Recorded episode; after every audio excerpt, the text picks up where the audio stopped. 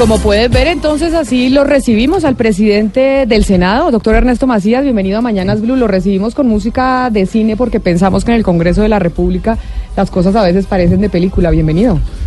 Camila, muchas gracias. Muy buenas tardes.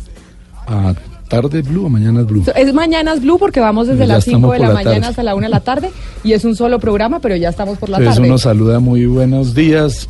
Muy buenas tardes a Mañanas Blue. Exactamente. Mañanas tardes, como dice Camila. Mañanas tardes. Y también tenemos con nosotros al presidente de la Cámara de Representantes, al doctor Chacón. Doctor Chacón, bienvenido. Camila, muchas gracias y, y aquí presto a la invitación y dispensarme el otro día que no pude, por eso vine corriendo desde mi región a cumplirle ni más Y faltaba. está usted de Sport, ¿no? Sí, dispénsenme también por eso. No, y, lo, y, y quisimos también traerlo, ¿sabe por qué?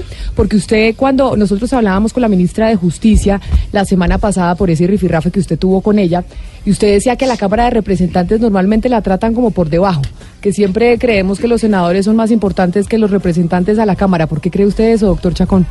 Bueno, es, es tradicional con mucha tranquilidad esperar los trámites del Senado. El Senado generalmente es más convulsionado y los gobiernos, no este, sino todos los gobiernos pretenden que la Cámara de Representantes tenga de manera mucho más ágil que sacar adelante los proyectos que vienen del Senado de la República. Por eso hacía la manifestación que, que hacía en ese video. Bueno, como usted se estudió muy juiciosa la agenda legislativa, los proyectos que presentó el eh, gobierno del presidente Iván Duque, ¿qué tan ambiciosa era esa agenda legislativa? Pues yo creo que era medianamente ambicioso aun cuando había unos proyectos fundamentales. Tengo acá en mi poder 14 proyectos de ley, repito, muy importantes, pero quizás no con tanta ambición como han tenido eh, otros presidentes. Mi primera pregunta sería, ¿en qué va eh, la agenda legislativa del gobierno? Porque yo soy consciente que existe la agenda legislativa de los congresistas y también el desarrollo legislativo de los acuerdos de La Habana. Pero empecemos por ahí. ¿En qué va la agenda legislativa del gobierno, doctor Macías? Y muy buenos días. A ver, muy buenos días. Yo diría, en resumen, que relativamente bien. ¿Por qué? Eh, la agenda legislativa ha sido muy grande, muy espesa, muy en cuanto a si uno mira, y además hay que hacerlo así, los proyectos que son de origen parlamentario, que también hay que, hay que tramitarlos, y los proyectos del gobierno. Pero usted me pregunta particularmente por lo del gobierno. Empecemos ahí, si le parece. Vienen avanzando con algunas modificaciones, eh, yo diría que algunas muy importantes, modificaciones que le ha hecho el Congreso. Sin duda que estamos ante una nueva relación Congreso-Gobierno, donde la discusión es alrededor de los proyectos, donde no hay ninguna interferencia de ninguna clase entre el Gobierno y el Congreso, y eso mm, diría yo que ya lo ha venido asimilando muy bien el Congreso, y pienso que en términos generales esa agenda va avanzando. Pero doctor Macías, para hablar en plata blanca, cuando usted dice una nueva relación sin intermediarios, se refiere a lo que ha mencionado el gobierno del presidente Iván Duque de mermelada. Usted dice, esta nueva relación entre congresistas y gobierno lo que tiene de nuevo es que no tiene esa, intermedia- esa intermediación de la mermelada que muchas veces son los puestos. A ver, hoy se habla eh, y hay que, doy fe, de las reuniones de bancadas que se realizan en la Casa de Nariño, donde pues generosamente el presidente de la República nos invita por pertenecer a la mesa directiva del Congreso y observo que en un principio era muy difícil esa relación y hoy ya ha venido fluyendo de otra manera, de, tal forma que veo que estamos ante una nueva relación, una nueva forma de relacionarse el gobierno y el Congreso y eso eh, en un principio tuvo alguna dificultad, pero ya no la veo. Veo que el Congreso quiere salir adelante, veo a un Congreso con ganas de mostrar resultados, desde luego a un Congreso también con ganas de mostrar autonomía, y eso está bien. Eh, por ejemplo, un paréntesis, la reforma política. A mí como va hoy la reforma, particularmente a mí como va hoy la reforma política, no me gusta, me hubiera gustado otras cosas que, que hubiesen quedado allí. ¿No le gusta la lista única, por ejemplo? No, la lista ¿O le- cerrada, La lista única cerrada, exacto. la lista cerrada nosotros, el Centro Democrático la utilizó hace cuatro años y creemos que es una, sin duda, es una forma de combatir un poco, tampoco de fondo, la corrupción, porque la lista con voto preferente o la lista abierta tiene esas dificultades. A mí me gusta la lista cerrada. Pero, doctor Macías, déjeme lo interrumpo para preguntarle al doctor, al, doctor, al doctor Chacón sobre eso que usted dice de la relación de la mermelada, porque usted es del partido de gobierno.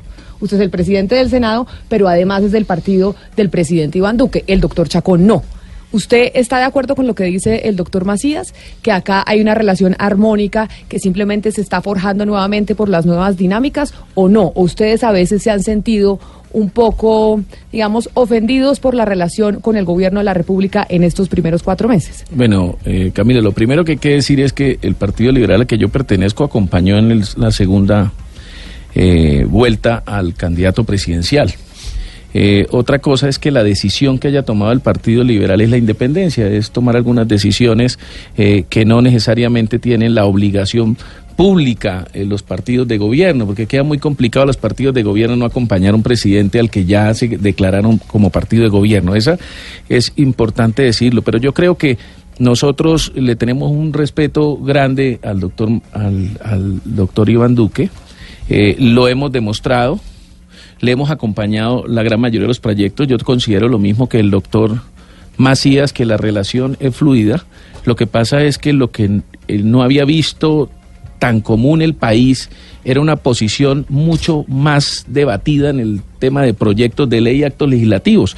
Pero si vemos nosotros, ejemplo, en la Cámara de Representantes, el gobierno eh, de gobierno venían, eh, se han aprobado siete de los proyectos de ellos. De esos cuatro fueron del gobierno, muy importantes. Eh, yo de los 33 que de los 33 que hemos votado para segundo debate. Yo creo que el, el balance es, es muy importante. Lo que pasa es que posiciones que se han venido asumiendo, como ejemplo la de la reforma eh, o acto legislativo de la justicia, pues ha sido bastante criticada por nosotros, pero no quiere decir que no estemos acompañando la gran mayoría de los proyectos. Tanto así que la misma Cámara de Representantes fue la que salvó de la moción de censura a un hombre como Carrasquilla, que era mano derecha de este gobierno. Claro, pero entonces ya que usted se mete con la reforma a la justicia y que fue tan polémico la semana pasada, acá muchas veces se ha dicho, doctor Chacón, que ustedes están presionando, presionando a la ministra y que no quieren aprobarle la reforma a la justicia porque quieren que la cambien y que ustedes ya tienen candidato propio para que sea el próximo ministro de Justicia, que el Partido Liberal quiere esa cartera. Y por eso me refiero a la mermelada y a la relación que dice el doctor Macías está cambiando, pero pareciera que de pronto cambia de un lado y no del otro. Bueno, la mermelada la llamaron así, todos sabemos, desde Echeverry, cuando habló sobre, agarró la mano y dijo que, la- y, y como si se repartiera en un pan el presupuesto nacional en regalías. Eh, y desde allí eh, eh, acuñaron ese término, pero la verdad y lo más importante para, para esto es decir que desde el 68 fue el doctor Lleras quien le quitó la iniciativa del gasto al gobierno y desde ese momento arrodillaron al Congreso, Congreso. al Congreso, perdón, al Congreso y desde ese momento se arrodilló al Congreso de la República. ¿Cómo? Pues indudablemente la posibilidad de llevar inversiones a las regiones depende de la visto bueno No, yo le entiendo la historia de la mermelada, Eh, pero no me respondió si usted tenía candidato para el Ministerio de Justicia. No, Y no, que no. Eso es Si, lo que si- dice la si ministra. fuera para el Partido Liberal llevar una posición de gobierno, como es normal y usual en el ejercicio cuando usted acompaña a trabajar con los amigos, pues seguramente no fuera el ministerio que fuéramos a pedir. Eh, yo creería que en eso se equivoca la ministra y, y me parece que, que ya lo dejó clarísimo ella con su precisamente retractación en el ejercicio de Claro, que el pero, partido estaba. pero ella se retractó porque ustedes desde el Partido Liberal apretaron. No, pues, Apretaron con no claro, votar le- la, la reforma financiera No, o no, la, no, o la no, ley no, de le dijimos que, que, que la discusión que podía tener, que yo creo que era más académica e intelectual que hemos venido haciendo en la Cámara de Representantes en cabeza mía, no, no requería que tuviera que ella que inmiscuir al Partido Liberal ni a la Cámara de Representantes. Era solo una posición que he venido Pero, asumiendo re- yo. pero respóndame una cosa, doctor Chacón. Ustedes amenazaron desde el Partido Liberal si la ministra de Justicia no se retractaba, que si ella no lo hacía, ustedes no votaban la ley de financiamiento. No, no, nosotros somos muy respetuosos del gobierno como para ir a amenazarlo, ni más faltaba. Pero sí, pero sí, sí, pero sí indudablemente nos incomodó mucho cuando la pelea eh, ya ella en medios de comunicación la trascendió del doctor Chacón a mandársela al Partido Liberal como si estuviéramos eh, eh, obstaculizándole una agenda al gobierno. Entonces, por supuesto, incomodó ya al partido. Mientras estábamos llevando esa discusión con la doctora y ministra hoy de Justicia, Chacón, la señora, pues no hubo ningún problema, pero cuando ya se empezó a meter con el partido, pues ya le salió el partido a decir, oiga, respete. Eso sí fue una posición indudablemente del partido. Como ustedes saben, Mañanas Blue intenta o estamos cuando Colombia está al aire. Y en Barranquilla está mi compañero Oscar Montes que tiene una pregunta para usted, doctor Macías. Oscar. Así es, Camila. Doctor Macías, pues bueno, celebro que las relaciones ahora estén fluidas con el gobierno, porque la última vez que tuve conocimiento de cómo estaban las cosas fue a raíz de unos trinos que usted escribió diciendo que las cosas con el Congreso era prácticamente imposible porque no estaban colaborando y que inclusive se, se abría espacio el escenario de una, de una constituyente. Realmente, ¿qué pasó, doctor Macías, para que las relaciones ahora sean buenas y para que el escenario de una asamblea constituyente que usted le sugería al presidente Duque haya desaparecido? A ver, Oscar, muy buenas tardes. No, mire, son dos cosas muy diferentes. Cuando yo digo que hay una relación fluida hoy del gobierno con el Congreso, quiere decir que la mayoría de los proyectos que se están tramitando en el Congreso del gobierno, pues vienen en tramitándose en medio de una discusión cordial. Eh, lo ha demostrado el proyecto de financiamiento, por ejemplo, donde grandes eh, discusiones, debates internos entre los ponentes y el gobierno llevaron a mejorar este proyecto. Ese es un ejemplo. Lo otro es que yo he dicho, y, lo sostengo, yo creo que son más de 17, en 17 oportunidades que se han intentado tramitar verdaderas reformas a la justicia o reformas políticas en el Congreso y no han podido pasar como se quiere. Yo por eso decía hace un momento, a mí no me gusta cómo, cómo va la reforma política actual independientemente y salió con como está prácticamente del Senado.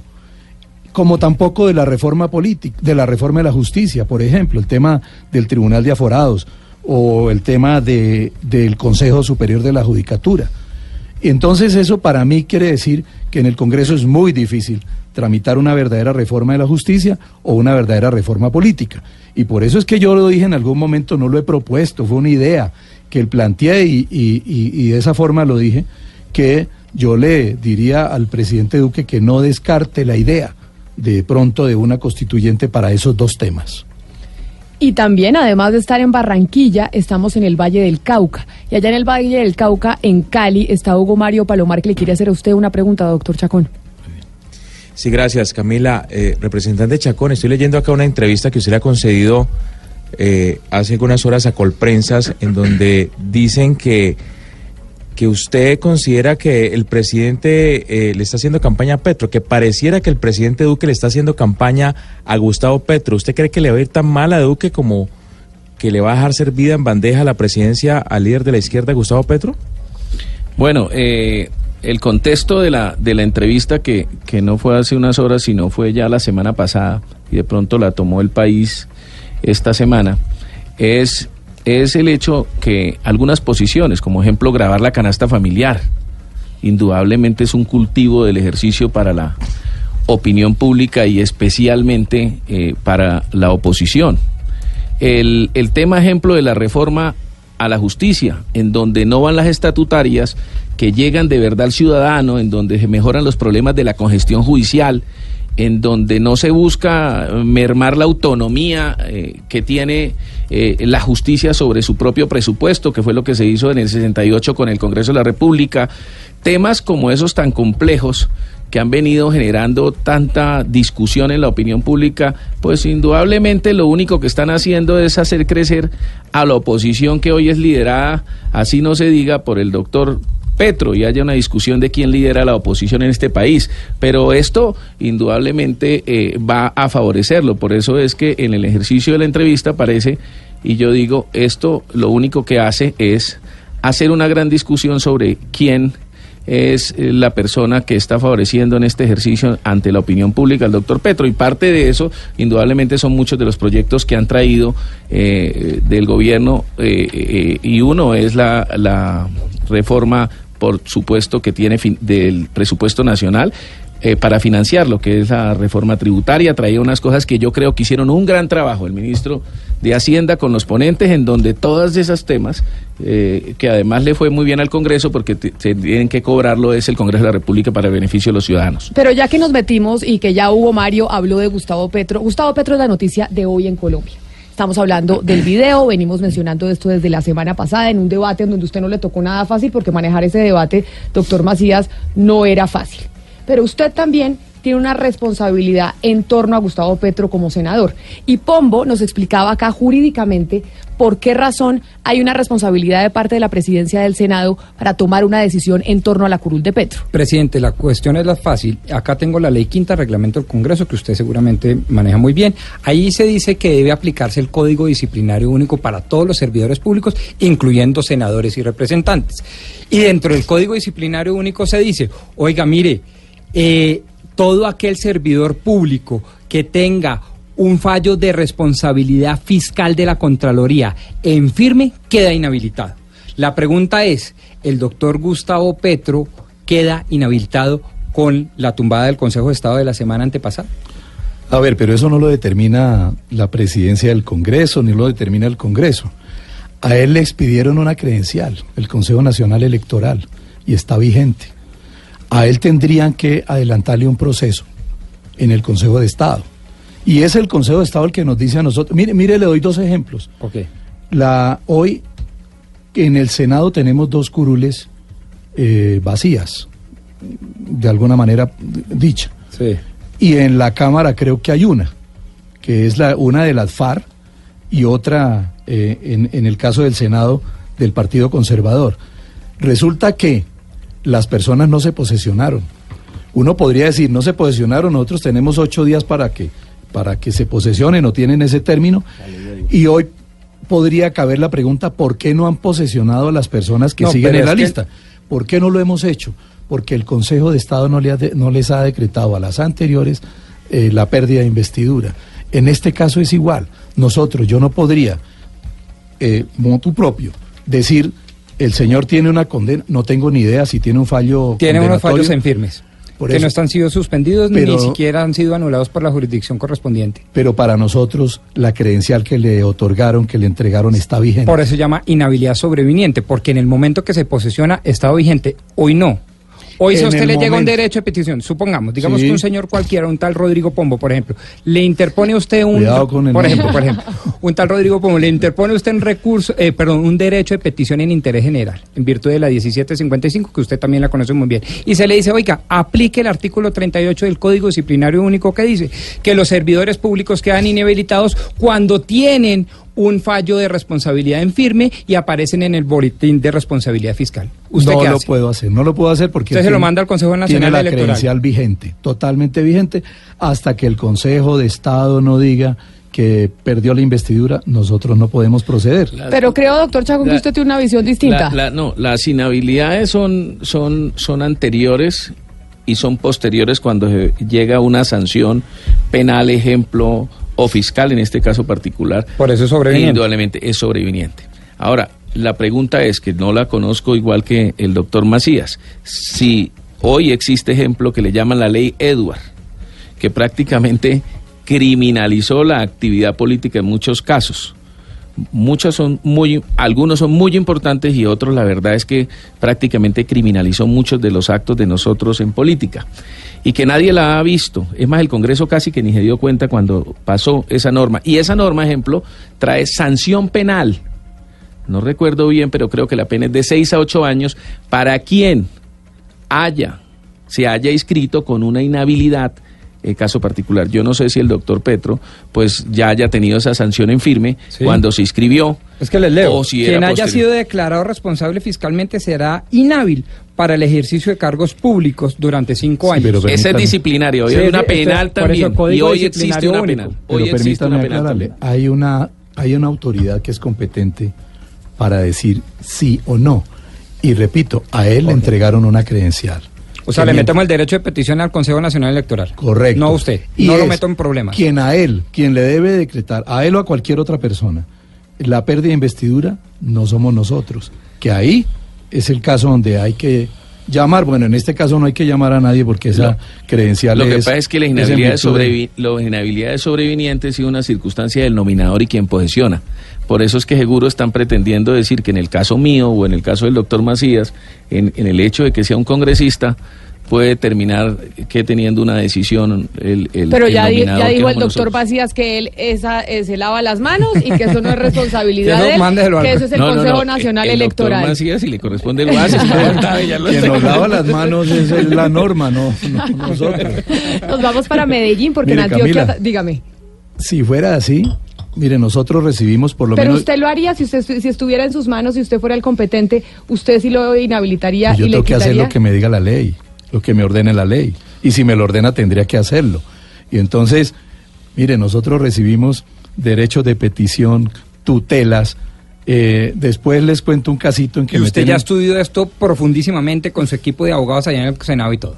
Eso está estudiado porque además no nos ha llegado nada. Sin embargo, ya está estudiado.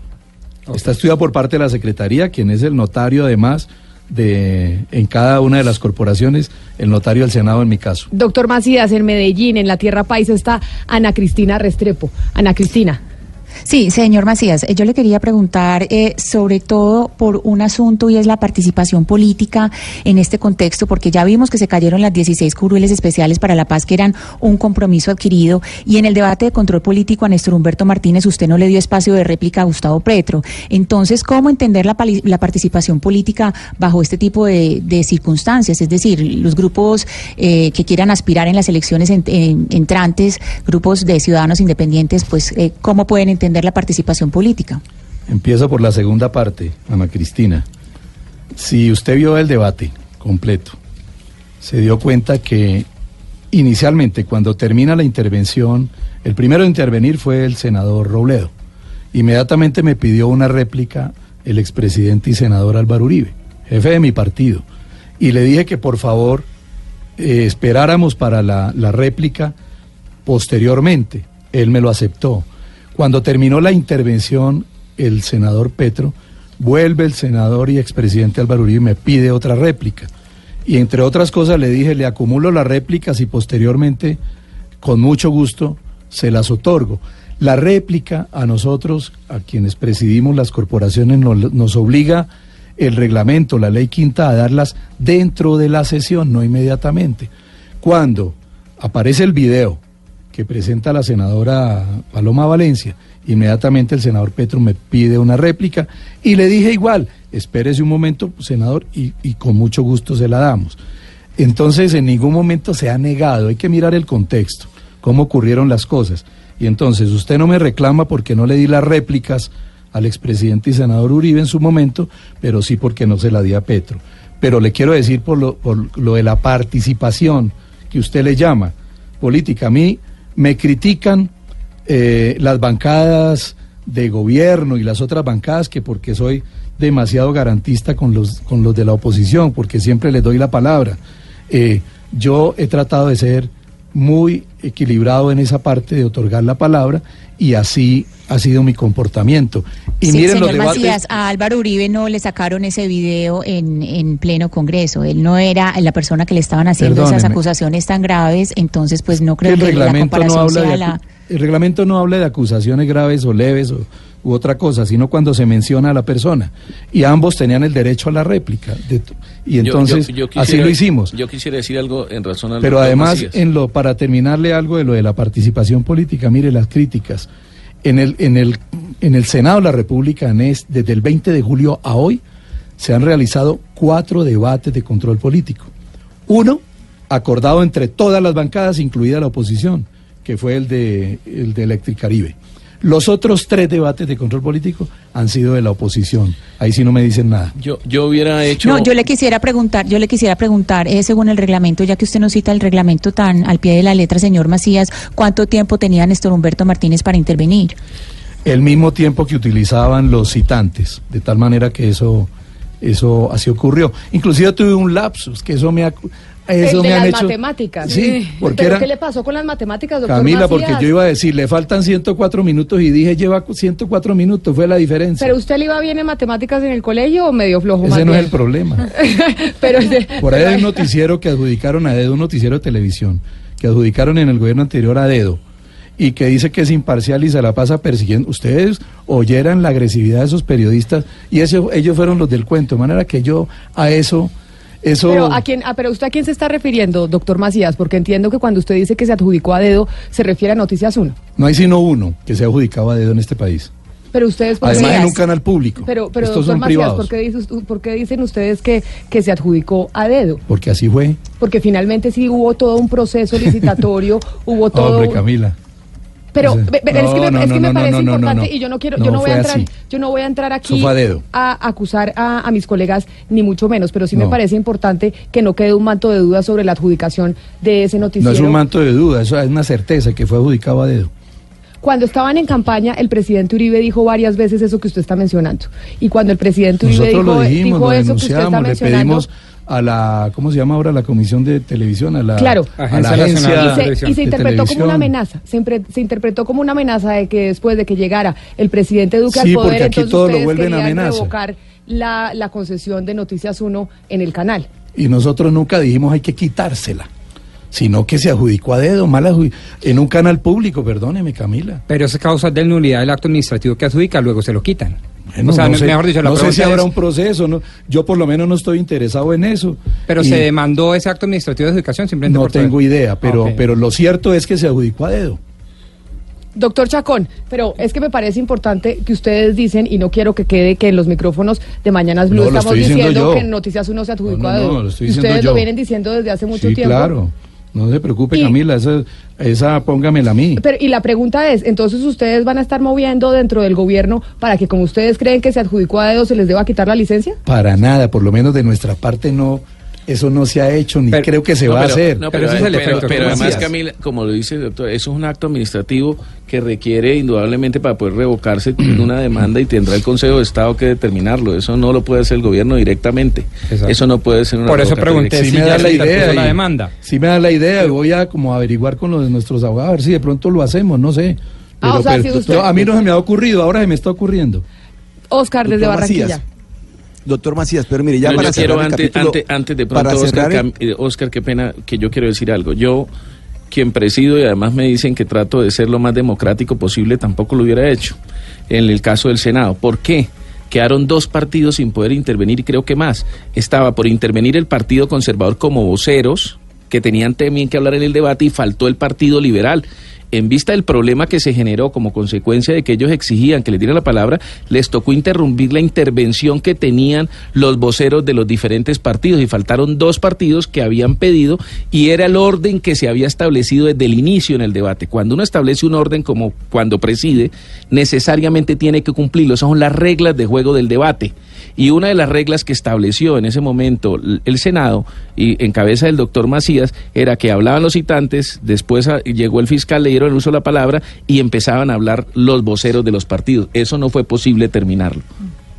Bueno, do- doctor Macías, mire, para, para seguir ya con el tema de la agenda legislativa, que es la que está, eh, la que estamos mirando a ver qué futuro tiene, cuántos proyectos se pueden hundir y cuáles no. Pero me gustaría que usted, que tiene la, la letra, conoce la letra menuda de los proyectos en los que están, igual para el doctor Chacón, cuáles de esos proyectos que están hoy para estudiar tienen posibilidades de hundirse. Usted dice, mire, esta, la ley, la iniciativa de, de reforma a la justicia se puede hundir. Yo creo que está hundida. Eh, la ley de financiamiento, ¿qué futuro le ve? ¿Cómo, cómo ve usted esas, esas, esas, esas iniciativas que están en el Congreso en este momento, pensando que ya faltan pocos días para que se les acabe el, el- el periodo? Mire, Oscar, aquí hay dos cosas. Una son los actos legislativos, es decir, las reformas constitucionales, que tendrían que necesariamente terminar antes del 16 de diciembre su primera vuelta. Porque no hay extras. No, sí, sí puede haber Pero extras. para algunas. Para Pero- actos legislativos. Pero, Pero para, para actos legislativos Eso- no. Por eso Para te estaba diciendo. Por Entonces eso iba a diciendo. explicar. Entonces, si hay extras, que posiblemente lo haya, los proyectos de ley no tendrían problema. Los proyectos de ley pueden eh, tramitarse en extras, pero además una cosa, los proyectos de ley que no se alcance inclusive en extras hoy a tramitar pueden seguir y terminar en marzo sin ningún problema de desde que hayan tenido ya su primer debate en las comisiones originarias pues de su de su tema. Sí. Aquí yo diría, hablándolo claramente, la única que estaría en peligro, pero que todavía tiene tiempo, es la reforma de la justicia, eh, que alcance a terminar antes del 16 de diciembre. Ya o sea, está- usted, a pesar del enfrentamiento del doctor Chacón con la ministra y demás, cree que la reforma a la justicia sí puede sobrevivir. Es que los tiempos aún le dan, aún le dan. ¿Por qué? porque está en la comisión primera de Cámara, entiendo que hoy se reúne la comisión primera para trabajar en ese proyecto, y si la comisión primera, digamos, lo, evacúa mañana o pasado mañana aún, llega a la, a la plenaria de Cámara y antes del 16 le da como el 13, 14, entiendo los tiempos, para que termine y tendría un día más para que haya conciliación de los temas pues que, que tengan De diferencia textos, entre las dos cámaras, de los textos. Pero espere, lo interrumpo ahí porque me parece importante la opinión del doctor Chacón. ¿Usted también le apuesta a la reforma a la justicia? ¿Cree que la reforma a la justicia sí le dan los tiempos y va a sobrevivir? Bueno, es que darle el trámite no quiere decir que el Congreso tiene que votarlo a favor. Yo creo que en eso ha sido claro también el doctor Macías. Darle trámite es que quiere decir que tiene los tiempos suficientes para Pero por eso pasar le si digo, la Cámara de ¿es Representantes optimista quisiera. usted de que pase esa reforma? ¿sí Si o la? Cámara de Representantes quiere, tiene el tiempo suficiente para poder salir. ¿Y usted, usted conoce su Cámara de Representantes? ¿La Cámara quiere o no quiere?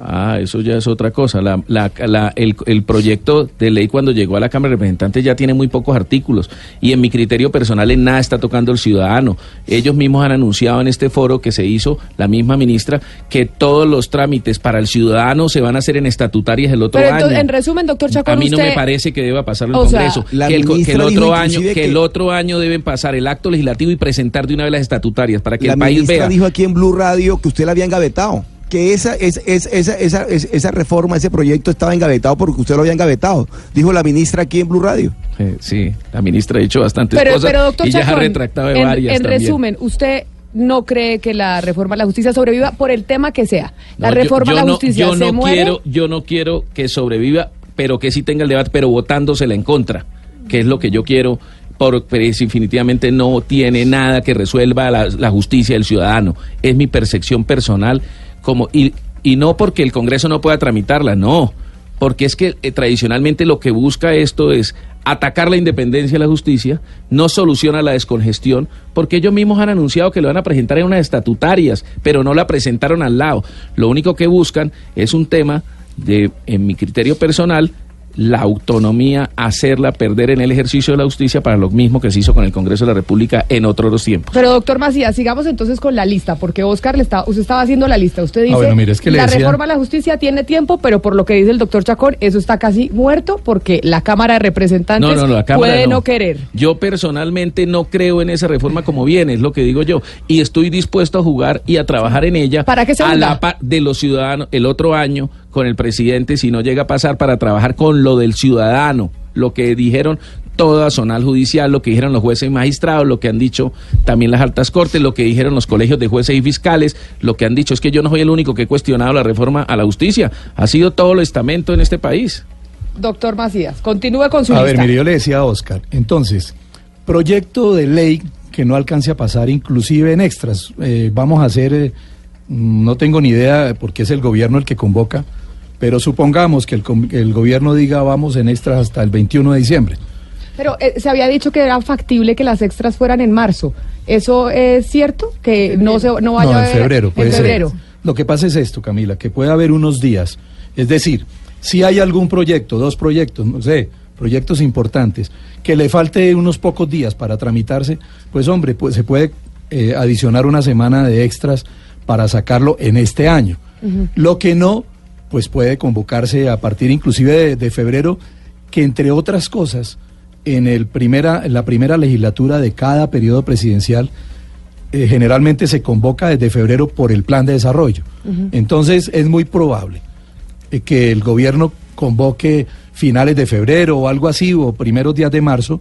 Recordemos que las ordinarias empiezan el 16 de marzo, que se convoque antes para estos trámites. Pero yo para terminarle a Oscar la, la respuesta, digo que yo no creo que de los proyectos del gobierno se quede alguno, porque son proyectos de ley que veo en el trámite que alcanzan a salir y que con unos días de extras, cinco o seis días de extras, podrían salir este año y quedar en ley de la República. Los que no, repito, en unas extras de febrero podrían terminarse de tramitar y no tienen ningún problema. Problema que sí tienen los actos legislativos. Eh, Doctor, señor. Yo, no, eh, eh, es claro que todos los proyectos que ha presentado el gobierno, que ejemplo en Cámara, que es donde tengo yo mi, eh, la, la posibilidad de, de decirlo, son indudablemente varios, fueron 27, están vivos y van a seguir vivos desde que voten la comisión primera. Tienen dos años para poder sacarlos adelante. Entonces, eso no es ningún peligro.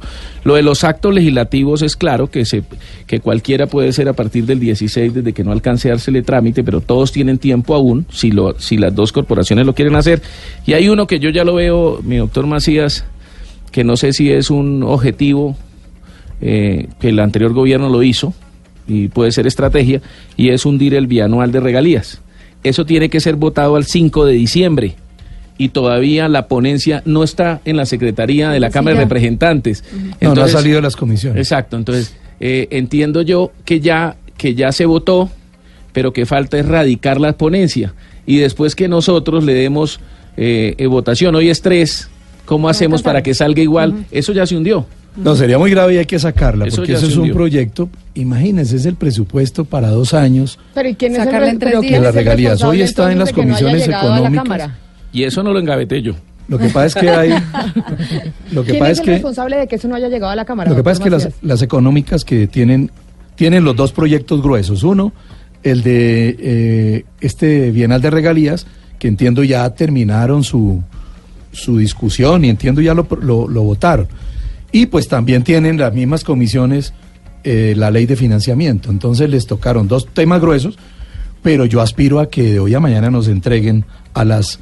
Porque como viene con viene con conjuntas, conjuntas, Podemos entonces se puede tramitar vez, el conjuntamente. mismo día los dos. Se pueden tramitar eh, simultáneamente en las dos cámaras, las dos plenarias, Pe- pero, lo pero, de si, regalías. pero si no se aprueba, el gobierno por decreto Pero usted- saca el que presentó él. Pero entonces venga, le digo una cosa, Puede doctor Chacón, estrategia. porque usted mandó un mensaje cifrado. Usted dijo, el anterior gobierno quiso que se hundiera el tema de Eh, regalías a propósito. que ¿Usted cree que este también quiere hacer lo mismo? Pues es una buena estrategia porque la, la, la solución es un decreto que lo, lo tiene que hacer conforme a cómo salió, como lo presentó el gobierno, pero ahí ya se no iría ejemplo lo de la educación que prometió el presidente, porque la modificación se, se tuvo que hacer en económicas. ¿Estrategia o no estrategia del gobierno, doctor Macías? Que es su gobierno porque es su partido. el, el gobierno Nosotros presentó- también votamos por Duque. el no, ya gobierno- pero usted declararon independientes. El gobierno presentó a tiempo los proyectos.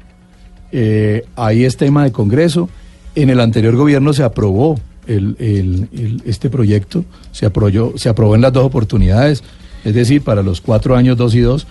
Yo confío en que aún lleguen esos y no le faltaría sino el trámite en, en las plenarias. pero en el anterior el Senado no aprobó lo de Cámara y entonces no pudo haber conciliación y les tocó hacerlo por decreto. Usted sigue mandando el mensaje de que el gobierno no quiere aprobar esa ley de regalías. No, que la quiere apoyar, pero por decreto, para no claro, pero para cambio. aprobar la de ellos y no la, de, y no Exacto, la para no Congreso de la di- No, República. ustedes hicieron una pregunta. ¿Qué se puede hundir o qué no? Que Yo digo, esta ya está en se 5 puede en hundir. 3 y no la han bajado. Pues Diana. esto ya es hundió. Doctor Chacón, eh, hablábamos acá la semana pasada sobre una modificación que se le hará al artículo 346 de la Constitución en la que palabras más, palabras menos volverían los auxilios parlamentarios.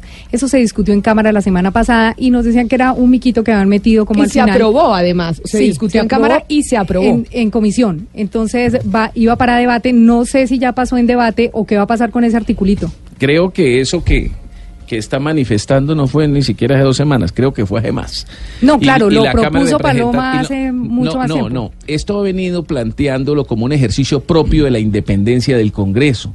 La única forma de que exista una verdadera independencia del Congreso es que no do- lo dobleguen en el ejercicio de lo que hoy llaman la mermelada y que sea público, que se haga en el Congreso, que se diga específicamente y no por cifras globales de un presupuesto, sino que se identifique exactamente qué es lo que se va a hacer en cada región y que el país lo sepa, no que lo haga un ministro de Hacienda a su antojo. Eso Así es lo no que sea muy este técnico. Eh, bueno, eh, esto es Muy lo que exi- participativo, pero muy técnico, no, para ah, que nos- ah, esto es lo que esto es lo que no todo cumpliendo indudablemente la regla fiscal, la, la de mediano plazo, pero esto es lo que pasa en el mundo. Claro, pero el eso- Congreso de la República es el que aprueba el presupuesto, pero lo aprueba con decisión. Pero, doctor Chacón, No de nosotros, mentiras. nosotros tuvimos una discusión sobre ese tema aquí, todo un programa en Mañanas Blue, sobre ese articulito del que le menciona Diana. Eso fue una idea de Paloma Valencia, del Centro Democrático. Esto es algo que apoya el Centro Democrático en su totalidad, Lo- que ahora los pero congresistas... lo acompañaron todos los partidos. dentro de la reforma política no, mire. en la Cámara. tengan posibilidad todos de los partidos, de- todo también. El Mire, polo Camila. también. Camila, esa fue una propuesta nuestra del Centro Democrático, inclusive la hicimos creo que fue en el año 2015, cuando salvamos el presupuesto, porque las bancadas de la Unidad Nacional en el anterior gobierno no le querían aprobar el presupuesto al gobierno. Y nosotros estábamos en ese tema y fue el Centro Democrático, es más, el presidente Uribe que le habló claramente al ministro entonces eh, Cárdenas, que, que le decía, hombre, que las gestiones de los congresistas sean por encima de la mesa. Ah, o sea, la mermelada por que los encima. propios- no, señora, es que una La cosa, iniciativa una gasto. cosa es la iniciativa para una gestión de una obra y otra cosa es el contrato. No, Ojo ahí, pero Camila, la iniciativa del gasto, ¿qué es lo Bueno, que dice? Que el Congreso no tiene por qué pedirle permiso al gobierno para votar por algo. Pero mire, Es que hoy tiene que tener permiso cualquier erogación presupuestal. Ejemplo, nosotros queremos beneficiar, por ejemplo, a los pensionados de Colombia. Algo injusto que hoy le cobran, apenas usted se pensiona, le bajan el sueldo al menos de 75 y le dicen que va a pagar salud del 4 al 12. El Congreso de la República acompañó casi todos los partidos de quitarle eso. ¿Cómo es posible que a un pensionado le cobren el 12 y cuando estaba trabajando el 4? ¿Por Doctor qué la esa? Nosotros votamos, ¿qué hizo el gobierno? Lo objetó y la Corte dijo, ustedes no tienen iniciativa. Como no tenía el visto bueno, el gobierno se cayó y no pudimos ayudar a los Por pensionados de este país. Ustedes quieren Es- quedarse con una quinta parte, que es el 20% del presupuesto, de manera, para manejarlo de manera autónoma e independiente. Es una cuestión, digamos, muy respetable. La pregunta es esta. Hay una tesis que circula según la cual eh, los, las mayorías del Congreso, es una hipótesis, pues, eh, se están poniendo de acuerdo para sacar adelante esta iniciativa por el susto a Petro. Y básicamente la tesis es que si llega el doctor Gustavo Petro Urrego a ser presidente en el año 2022, ahí el Congreso sí va a quedar en una posición muy desventajosa porque no tiene cómo manejar presupuesto directamente, razón por la cual dicen estos tipos, dicen estos profesores, se necesita ¿Son este tipo de de dónde? No, pues distintas universidades, Ah. pero, pero, No, pero se quiero decir, yo no estoy en contra de la iniciativa, sí, ni nada más aquí. faltaba, pero sí quiero poner todo sobre la mesa para que hay una cuestión técnica y hay otra cuestión de futurismo político. Pero a este No, lo acompañaron todos los partidos, Por no eso solamente el Centro a ver, ¿qué es lo que se Democrático. quiere? ¿Qué es lo que se quiere? Rescatar algo que tenía el Congreso que era iniciativa en el gasto, que se deterioró con los famosos auxilios parlamentarios. ¿Por qué? Porque se entregaba el paquete completo, el parlamentario decía, me hacen este puentecito y aquí está el contratista y, Y el interventor. cosa", y todo. ¿Y cuál es la diferencia ahora? Eso es muy distinto a que en el presupuesto queden las partidas para las obras o la, o la gestión del Congreso quede allí ya establecida. Pero a Ahí- nivel de Pero- proyecto. pero a nivel pero de ahí no proyecto. se dice Pero- es que Pedro pero- Pérez o es para Pedro No, Pérez. Pero, no pero, es doctor solamente Macías- para, no solamente para presupuesto. Yo creo, quiero que también es la claridad, también para los proyectos de ley. Es que los proyectos de ley cuando tienen cualquier iniciativa de gasto requieren el visto bueno del gobierno. Es que no es posible que a nosotros nos sigan acusando de las cosas que pasan en el Congreso con las leyes cuando ni siquiera tenemos iniciativa de gasto ni iniciativa tributaria. Si queremos hacer una modificación tributaria tenemos que hundirla. Pero, doctor Pero no podemos decir este proyecto, esta iniciativa tributaria es buena para el país. No. Nos ¿Aprueban quitaron no todo. claro, entonces hay que decirle al Congreso, el Congreso es un Congreso eunuco, Pero- totalmente. Pero, cuando nosotros discutíamos este tema, me decían mis compañeros de mesa en las regiones, Hugo Mario en Cali y Oscar en eh, Barranquilla, que finalmente, listo, ustedes decían, queremos tener participación en la aprobación. Nosotros no decidimos a quién se contrata, pero nos Correcto. decía, por ejemplo, Hugo Mario desde Cali, ¿y acaso es que ustedes los congresistas son amigos de los alcaldes? ¿Acaso no son amigos de los políticos en las regiones, en donde pueden promover algo en el Congreso de la República pero y después allá, y después allá con el alcalde allá igual se manejar puede- Es que es claro que es Igual se podría hacer hoy. Por ejemplo, con el tema de las regalías. Las regalías las ejecutan principalmente gobernadores y alcaldes. Y entonces uno podría decir, entonces me pongo de acuerdo con el alcalde y tal. Obviamente que está el peligro, desde luego, y hay que advertirlo, y así es. De tal manera que lo que se pretendió, lo que se ha pretendido es que haya una iniciativa del Congreso en tanto en las en eh, los presupuestos como en el mismo plan de desarrollo, que queden establecidas ahí gestiones regionales que se hagan. Distinto es lo otro. Pero además es- como en el mundo existe, eh, es que hay que decirlo, es que es que en el mundo, en el mundo, en el mundo no es la percepción como el ejercicio. Mire, la primera forma como obligaron al Congreso y que lo hicieron así desde el 68 fue para decirle a un político, usted no puede ayudar a su región, usted no puede hablar, destruyanlo, denle todo a los demás. a los que son la, de la gobierno. exposición de motivos fue simplemente para decir que los técnicos debían ocuparse de la parte técnica, por eso se lo deja- de- de- dejaron a el Ministerio de Hacienda y a Planeación. Y ahora ustedes como políticos, es muy legítimo, yo no estoy haciendo una crítica, simplemente le estoy describiendo a los oyentes, es que ahora el político intervenga en una quinta parte, en el 20% de manera directa y autónoma en el presupuesto. Mire, el fin de semana en la entrevista que eh, Nancy Patricia Gutiérrez le dio a Yamida Matt, hablaron del tema de la fórmula de elegir un senador por cada departamento, al margen de la, de la circunscripción nacional. No queda muy claro cuál es la conveniencia de este senador, cuál es, eh, digamos, la ventaja diferencial de tener ese senador. Y ella habla de no- senador, no de- senador- la- ella hablaba inclusive de senador fijo.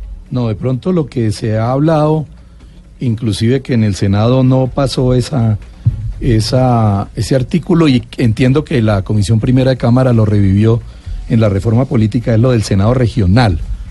Pero es muy distinto que haya así eh, garantía que se puede traducir en eso, que ningún departamento se quede sin un senador, es lo que entiendo pues, que, pero no leí la entrevista de la ministra. Eso le dijo allá en el periódico El Tiempo, como dice la Sí, doctora y ella Navarro, dice que le gusta mucho que cada departamento tenga un senador fijo y usa esa palabra, un senador Así fijo, es. que es Bueno. algo importante para las regiones. Sí, son formas de ver, ¿no? Hoy tiene cada región unos representantes a la Cámara fijos. No, y como nació este, la democracia en Colombia fue en el ejercicio de una cámara, eran bicamerales, en donde el Senado era como la circunscripción nacional allá en, en Europa, en el Reino Unido, la Cámara de los Lores, y el pueblo lo representaban en las regiones, la Cámara Baja, que tenemos la misma, la, mi- el mismo rango constitucional, el mismo sueldo, el mismo ejercicio. Por eso puede pasar el Senado, pero la Cámara lo puede hundir. Por eso es que yo usted pienso siempre tenemos plantea su indignación, Oscar. Doctor Macías, ¿a usted le gusta, a usted le gusta este gabinete? Porque he escuchado que hay muchos ministros que están muy novatos, que con el tema del trámite se enredan. ¿A usted le gusta el gabinete? ¿Hay ministros que no le gustan? ¿A Es usted que porque es que Chacón? sabe que deberíamos hacer acá, Oscar, ya que usted plantea lo de si le gusta el gabinete o no. El periódico La República le pregunta a los empresarios qué calificación le da a cada uno de los ministros. Hagamos Eso, el ejercicio ¿cómo le aquí con los, pues aquí tenemos La República. ¿Cómo le fue con la A agenda? unos muy mal y a unos muy otros mal y a bien. otros muy bien. Entonces lo Miren, mismo, es que al hagámoslo. 80% Yo hago no una lo conocemos. Yo hago una advertencia. Conocen es a los vices. El presidente Duque, con muy poquitas excepciones, no una o dos, escogió personas para el gabinete que no tienen, digamos, la experiencia política o manejo político Así y de es. pronto por eso se les ha criticado mucho. Pero yo diría que eso no es la parte mala. Entonces, es decir, entonces los técnicos no pueden ir a un ministerio. No, pero- en ese, pero en ese hagamos- orden de Pero se enreda- se enre- Hagamos, hagamos Sí. Oscar, el pu- punto por punto, califiquemos. Y les voy a dar el nombre y cada uno le pone una calificación y aquí vamos perfecto. anotando qué calificación le da. Pero ¿qué, ca- qué calificación le da Cámara y qué calificación le da Senado. Senado? Sí, sí, Y lo ponderamos. Obvio que Sí, aquí está el claro. no, obvio que aquí está el presidente de la Cámara y el presidente del Senado. por eso. ¿Qué tal que la calificación Senado? Pues eso es muy, No, no, muy Cámara y comprometedor. Senado. Cámara y Senado. Empezamos con Empecemos la ministra con que Nancy le- Patricia. sí, que es la que les toca a ustedes. Calificación que le da el presidente del Senado a Nancy Patricia Gutiérrez, ministra del Interior. Doctor Macías, calificación de 1 a 5, siendo 5 lo máximo, 1 lo menos. A mí me decía un profesor que el único que, que saca cinco es el libro, entonces pongámosle cuatro. 4 a Nancy Patricia. Sí. ¿Usted, doctor Chacón, cuánto le pone a Nancy Patricia? Bueno, lo primero que hay que decir es que la conocemos, ya ha pasado por el Congreso, va permanentemente y hace la tarea. Yo pienso que el 4 está bien del doctor Macías. Ahí están muy diplomáticos ustedes. Alguien me pedía el favor que les preguntara, ¿realmente quién es el ministro del Interior? ¿La doctora Nancy Patricia o el expresidente Álvaro Uribe? No, hombre, eso ya es una... Son chistes que hacen en las redes. Y No, que por eso le por no eso le digo, me pedían que les hacerle- Pero ¿tienen preguntara. asidero? Es la ¿Tiene pregunta. No, pero para nada, hombre, no, eso no tiene No, nada no, que uno ver. ve que la doctora está haciendo un gran esfuerzo, además no, no fácil frente al ejercicio de la nueva relación del Es que gobierno mire, con el perdóneme una cosa, Pues- déjeme hacer aquí un paréntesis. Mire el Congreso que nos tocó a nosotros. Por primera vez en la historia tenemos ahí sentados al alfar, a la oposición, eh, digamos al, al candidato que perdió las elecciones, sentado también en el Congreso.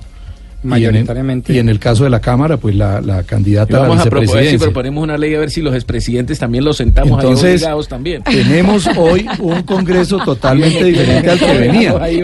¿A quién es? Pero es que usted, me- usted- me está No, pero haciendo existe en, editorial. otros- en otros congresos existe la figura de los expresidentes. Sí, en- claro, Ah, y, lo le vamos da, a y le da- y bueno, no sé si eso le Me está haciendo usted dignidad al Congreso. editorial y vamos a hacer la calificación, Oscar. Ya dijimos Nancy Patricia. Vámonos con el ministro de Hacienda, Alberto Carrasquilla. En el Senado, el presidente Macías, ¿qué calificación Cuatro también. Cuatro. ¿Usted, doctor Chacón, en la Cámara? Pues es el único que ha sacado los proyectos de ley.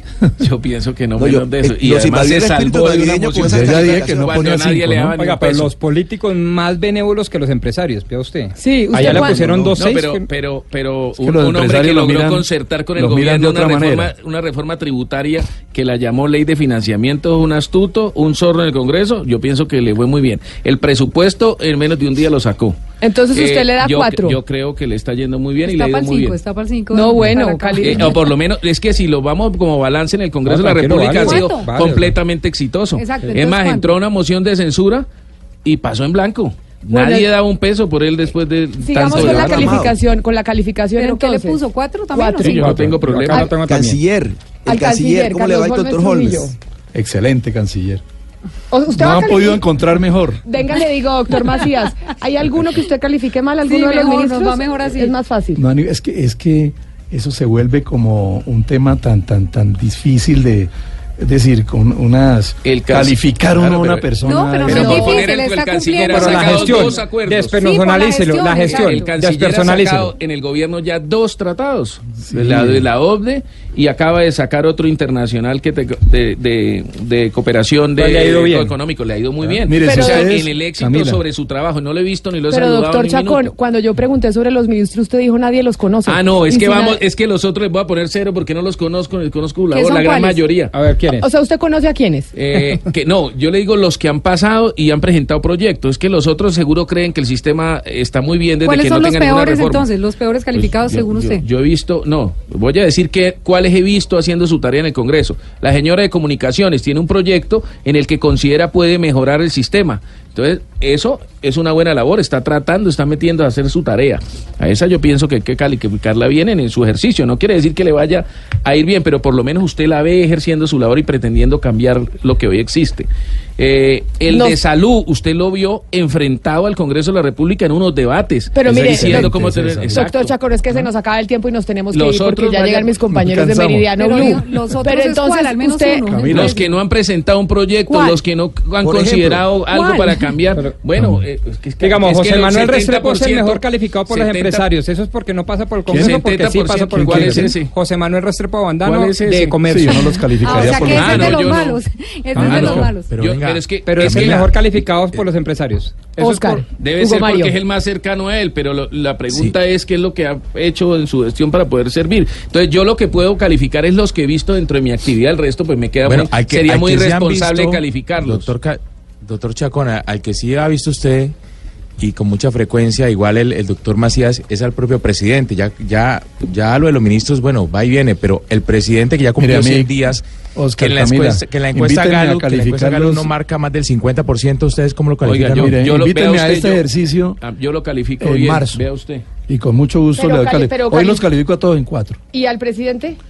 Mire, el presidente, es que hay que ver, hay que ver lo que encontró. No, es que de eso no hemos hablado. Yo hasta no que encontraron No, un país quebrado, un país vuelto nada. Pero usted ya hizo su que ha hecho diagnóstico. el presidente. Públicamente. Por favor, 70%. remítanse al discurso del 7 de agosto para poder calificar Yo lo he estudiado. al, al- al presidente de la República.